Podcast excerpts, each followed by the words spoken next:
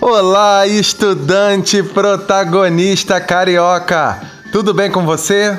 Vamos embarcar na leitura juntos. Ler é sempre uma ótima aventura, não é mesmo? Eu sou Lincoln Marcos Sales, professor e elaborador do seu material de língua portuguesa do oitavo ano. Muito obrigado por estar sempre junto aqui comigo, mais uma vez em mais uma semana. Faça e refaça todas as atividades que foram pensadas com carinho para você. Esta audioaula vai ajudar a compreender o que está no seu material, isso mesmo. Por isso, ouça até o final.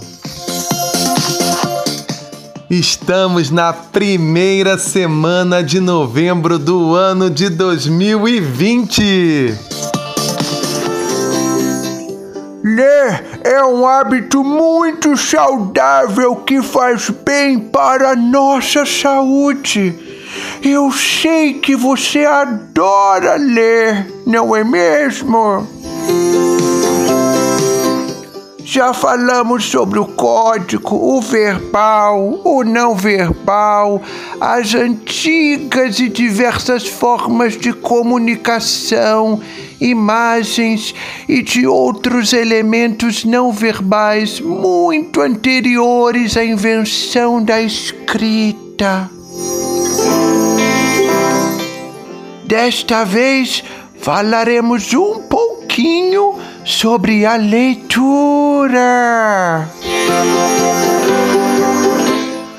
Antes de entrarmos para a escola, vamos fazendo uma leitura do mundo, do lugar onde vivemos.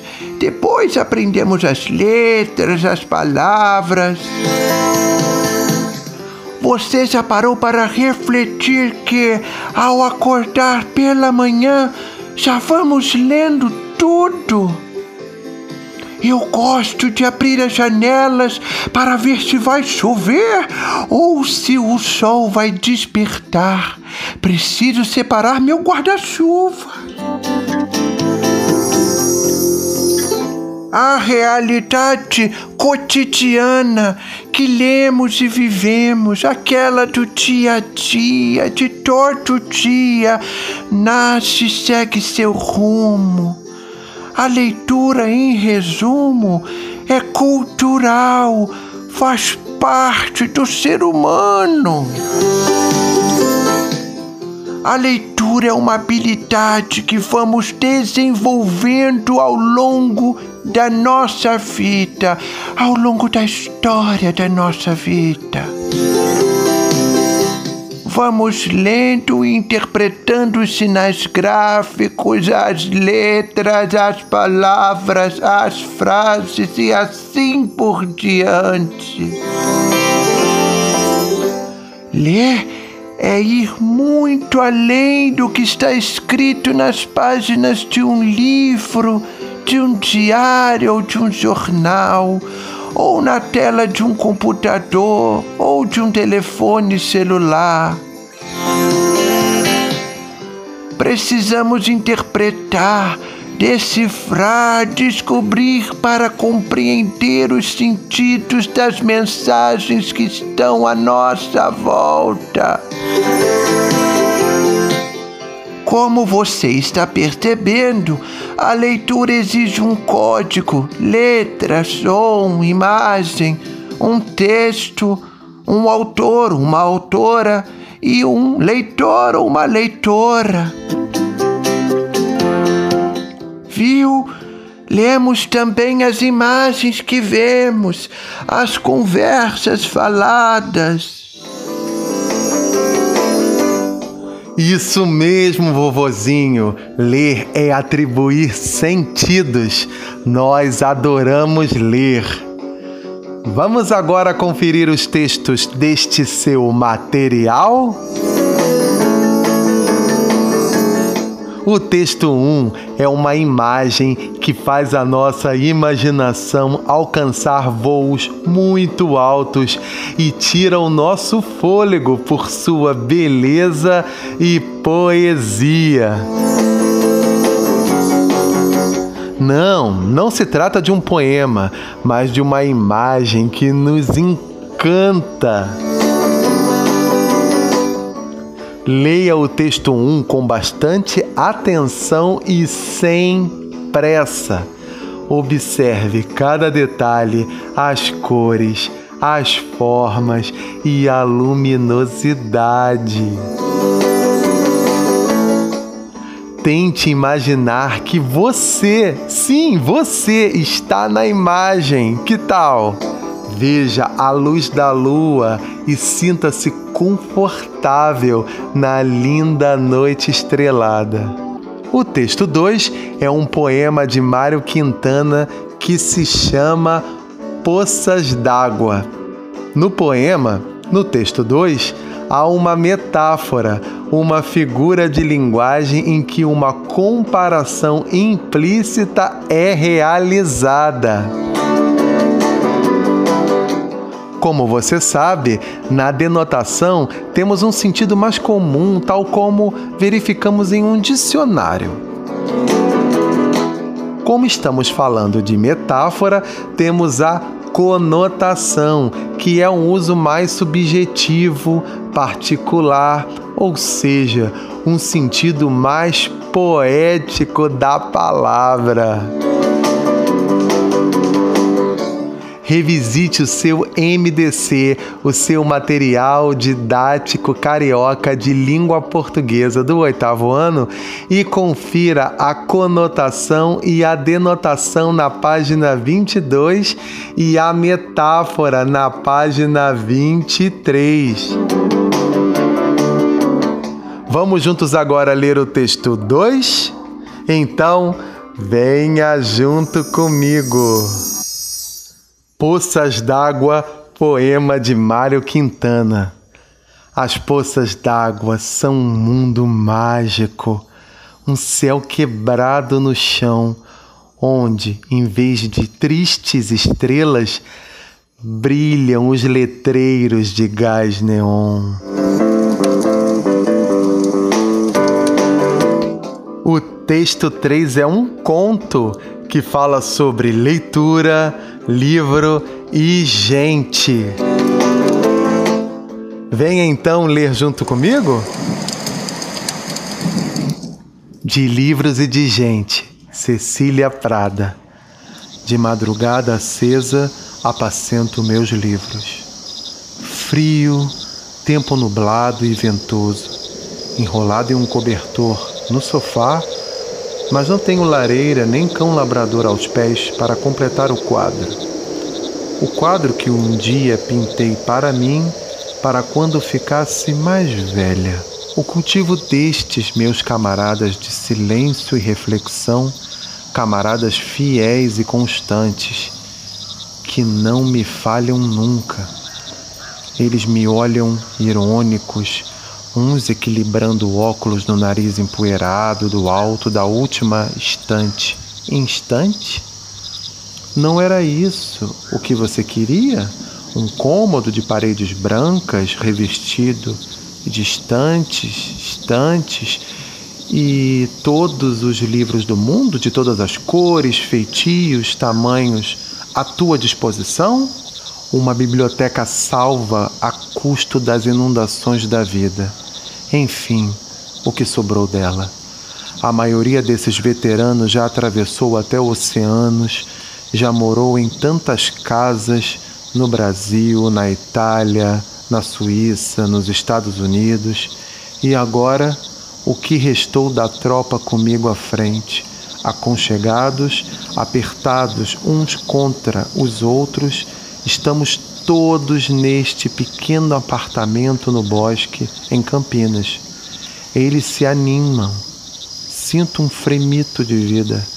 Querem de certo que eu fale deles, que eu os retire do esquecimento. Me dizem. Você gostou do conto? Eu adorei! Vamos falar um pouco sobre a incansável, encantadora e eterna arte de contar uma história. Você já imaginou há quanto tempo a humanidade conta e reconta histórias? Inicialmente de forma oral, a contação de diversas narrativas era passada de geração para geração. Até hoje conservamos essa maravilhosa arte de contar. Parece que alguém sempre tem algo a dizer que se inicia, tem pelo menos um conflito ou uma situação mais complexa, um momento de grande tensão e um final, não é mesmo? Tanto para quem conta quanto para quem ouve, é preciso saber quem participou, o que foi contado, o que aconteceu, como, por quê, onde e quando. Uma história com os acontecimentos encadeados ou bem tramados consegue envolver e prender a atenção dos leitores. O texto 3 nos traz uma história aconchegante. Os livros estão à nossa espera para tirá-los do silêncio. Como você sabe, para algumas pessoas, lá no futuro, escrever em uma folha de papel talvez não seja uma realidade ou um hábito. E será que ainda teremos algum livro de papel? Eu acredito que sim. E você, o que você pensa sobre isso? O texto 3 faz um caminho contrário, nos fala da importância dos livros de papel. No texto, a narradora nos leva a um cenário frio, nublado e com ventos que nos convida para uma leitura silenciosa no sofá de casa, aquecidos em um velho e querido cobertor. Eu acho que só faltou uma boa xícara de chá.